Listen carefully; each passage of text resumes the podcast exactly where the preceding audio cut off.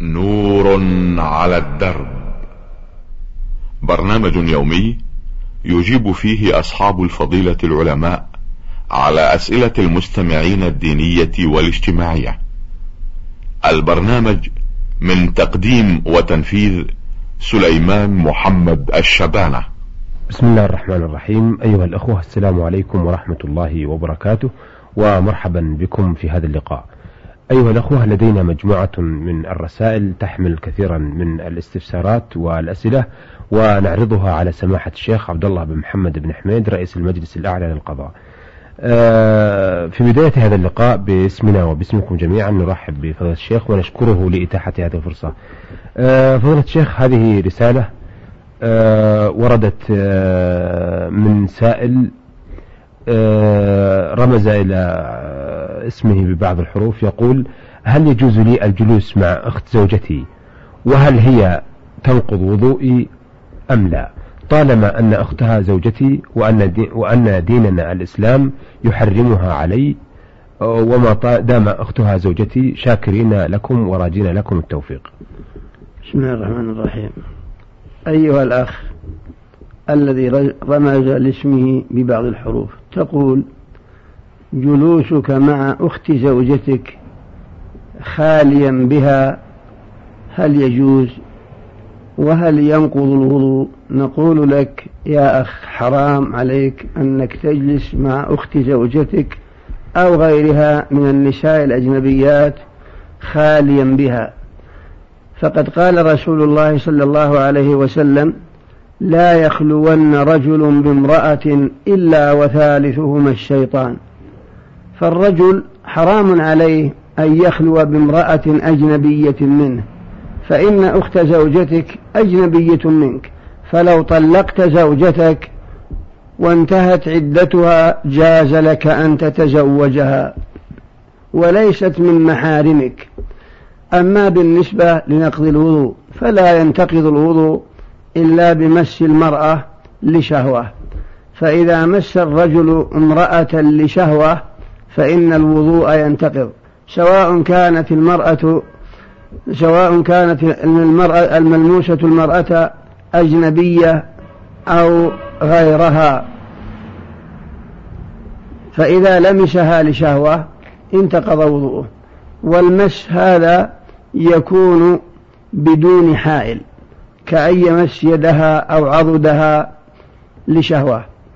أما لو مسها من وراء ثوبها كما لو مس رجل امرأته من وراء ثوبها ولو لشهوة فإنه لا ينتقض الوضوء لأنه لم يباشر المحل. هذا معنى ما قرره أهل العلم والله أعلم. أحسنتم.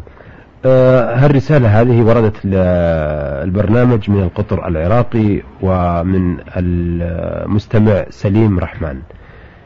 يقول في رسالته أنا كنت أقرأ القرآن في كل يوم وأنا لا أصلي وعندما سمعت كلام الناس وهم يقولون الذي لا يصلي حرام عليه قراءة القرآن ثم تركت قراءة القرآن فهل هذا صحيح؟ أرشدونا. يا سليم الرحماني تقول من العراق تقول إنك تقرأ القرآن وأنك لا تصلي. الصلاة هي أعظم أركان الإسلام بعد الشهادتين. وقد قال رسول الله صلى الله عليه وسلم بين العبد وبين الكفر ترك الصلاة. وقال العهد الذي بيننا وبينهم الصلاة. سميت الصلاة صلاة لأنها صلة بين العبد وبين ربه. فمن لا يصلي لا يقبل الله من تارك الصلاة زكاة ولا صوما ولا حجا ولا جهادا ولا أمرا بمعروف ولا نهيا عن منكر ولا قراءة قرآن ولا صلة رحم. بل جميع أعماله مردودة عليه إذا كان لا يصلي.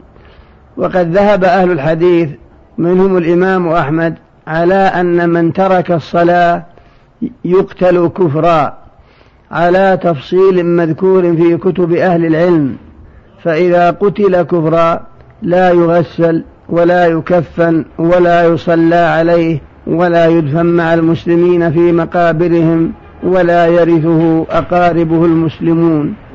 فلا يجوز لك يا أخ سليم أن تترك الصلاة فإنك لا تدري متى يفجأك الأجل.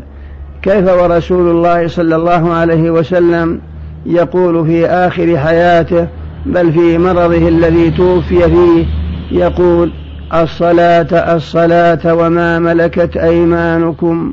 الصلاة الصلاة وما ملكت أيمانكم. والصلاة هي عمود الإسلام. قال الإمام أحمد حظك من الإسلام على قدر حظك من الصلاة فالذي يحبه لك أن تواظب على الصلاة وتؤديها في أوقاتها مع المسلمين في مساجدهم. فحرام عليك أن تترك الصلاة وأن من تركها فإنه يكفر على تفصيل مذكور في كتب أهل العلم وقيل يقتل حدا كما هو معلوم والله أعلم. أحسنتم. آه هذه رسالة من المستمع عين عين دال فاء من مدينة الزلفي يقول إذا كان فيه أب لا يعطي آه أحد من أبنائه نقود. آه هل يكون على أبيه ذنب؟ آه أم لا؟ أفيدونا وفقكم الله. يا أخ عين عين دال فاء من الزلفي تقول إن أباك لا يعطيك شيئا من النقود فهل عليه من ذنب؟ علي على أبيك أن يقوم بنفقتك من طعام وكسوة وغير ذلك ولا يلزمه أن يعطيك نقود إلا لحاجة ملحة فلا مانع. أما من أنه يعطيك نقود لا فائدة لك فيها فهذا لا يلزم الأب ولا ذنب عليه. وإنما الذنب عليه فيما لو تركك بدون نفقة. أو قصر عليك في النفقة أو تركك بدون بدون كسوة أو قصر في الكسوة أو أنه لم يقم بما يجب عليه نحوك. أما من أنه يعطيك نقود وهي وأنت لا تحتاج إليها حاجة ضرورية بينة فإنه لا يلزمه ذلك والله أعلم. أحسنتم. هذه رسالة وردت للبرنامج من الجزائر من المرسل ألف زاء عين. وتحمل الرسالة أكثر من سؤال. السؤال الأول يقول كيف هي الصلاة على النبي صلى الله عليه وسلم؟ يا أخ ألف جاء عين من الجزائر. تقول ما كيفية الصلاة على النبي صلى الله عليه وسلم؟ كيفية الصلاة على النبي صلى الله عليه وسلم هو أنك تقول اللهم صل وسلم على عبدك ورسولك محمد.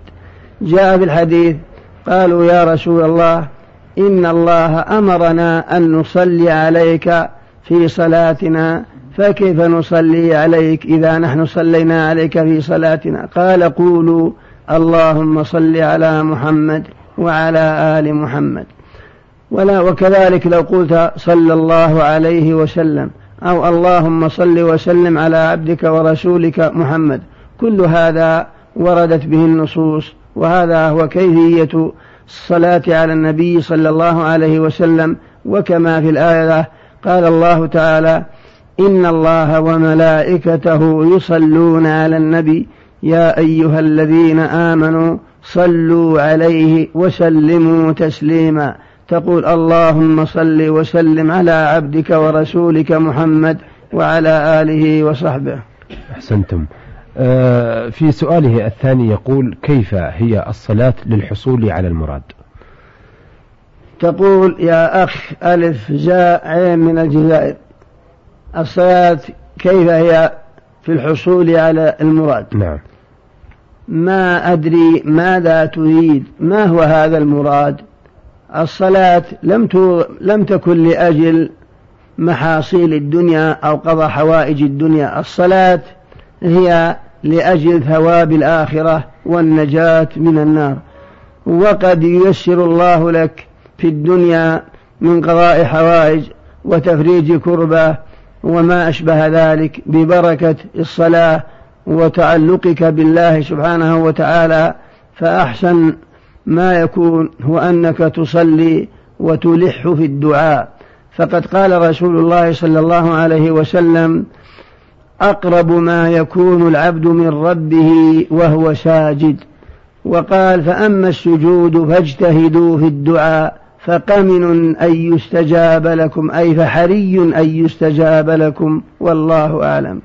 هو في الحقيقة ذكر في آخر الرسالة آه، بضعة أسطر يقول هذه هل هذه هي الصلاة؟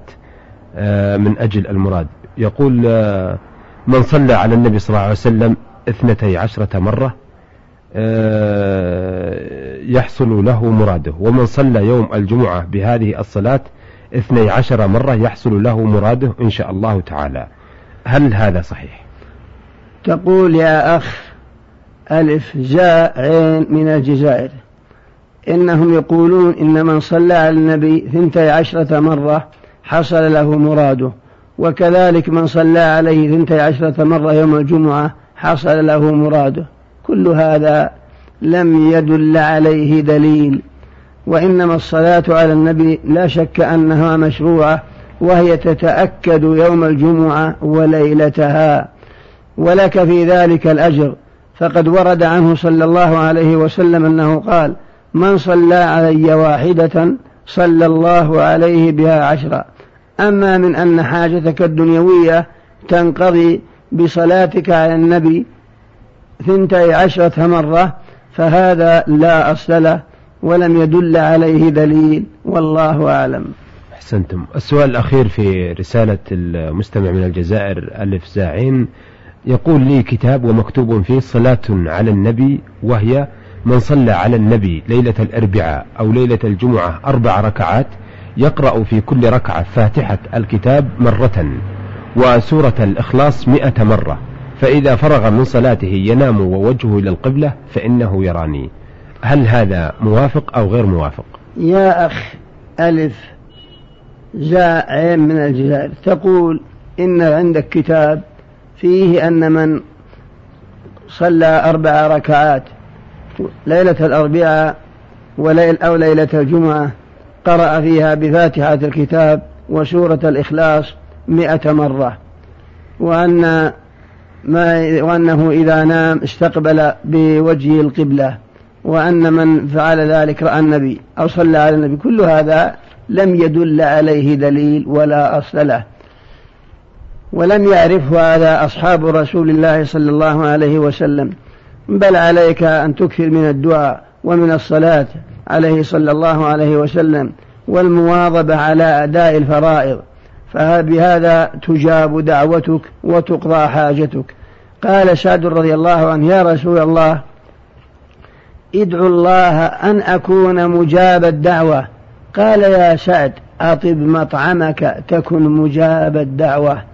فلا تجاب دعوتك إلا إذا أخلصت العمل لله. العمل لله وسألته من قلب حي فحري أن الله يجيب دعوتك في الدنيا أو أنه يدخرها لك في الآخرة بما هو أفضل وأفضل من قضاء حوائج الدنيا أو أنه يصرف بسببها عنك من البلاء ما لا تعلمه والله أعلم. أحسنتم. أيها السادة إلى هنا ونأتي على نهاية هذا اللقاء. الذي استعرضنا فيه رسائل آه، من أخوة مستمعين من السائل وسأل عن الجلوس مع أخت الزوجة ومن سليم رحمن من القطر العراقي ومن المستمع عين عين دال فا من الزلفي وألف زا عين من الجزائر. عرضنا هذه الأسئلة التي وردتنا والاستفسارات على سماحة الشيخ عبد الله بن محمد بن حميد رئيس المجلس الأعلى للقضاء. نشكر فضيلته على هذه الإجابات القيمة كما نشكركم على حسن إنصاتكم والسلام عليكم ورحمة الله وبركاته. نور على الدرب.